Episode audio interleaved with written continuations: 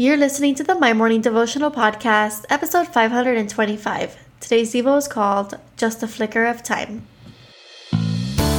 Hey, I'm Alison Elizabeth, a faith filled, coffee obsessed baker from Miami, Florida.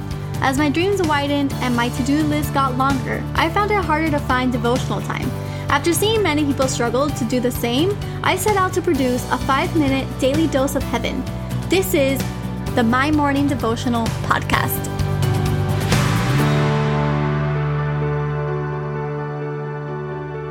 Hey, everybody, good morning and happy Friday. Welcome back to another episode of the My Morning Devotional Podcast.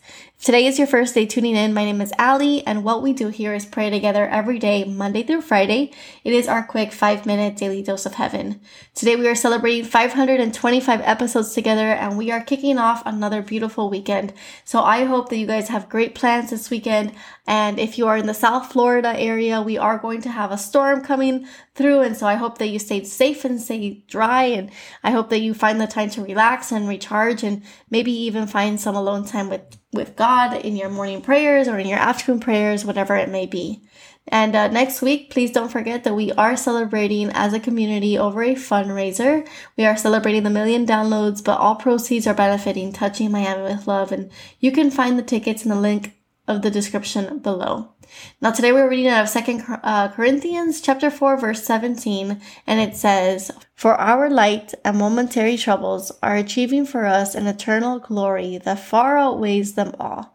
And I label today's devo just a flicker of time. I like this verse. It reminds us of just how quickly time passes. And in the grand scheme of things, the pain that we experience is nothing but a flicker of time. Seasons come and go, and life will one day look differently as we spend it with Jesus in eternity pretty morbid, but in actuality, it's such a sweet blessing. Knowing that this life we will have pain, we know that in this life we will have seasons of suffering and unimaginable hurt. We will grieve the loss of loved ones. We will fight the good fight for our health, and we will have some troubling moments, but we will also have joy and love and pure moments of laughter because there is goodness and it is just a taste of what eternity and eternal glory will be like.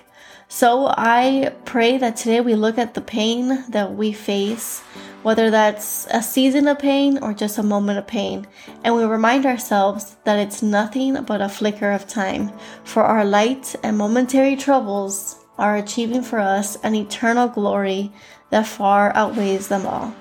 So, the prayer for today. Father God, we thank you that our pain is momentary.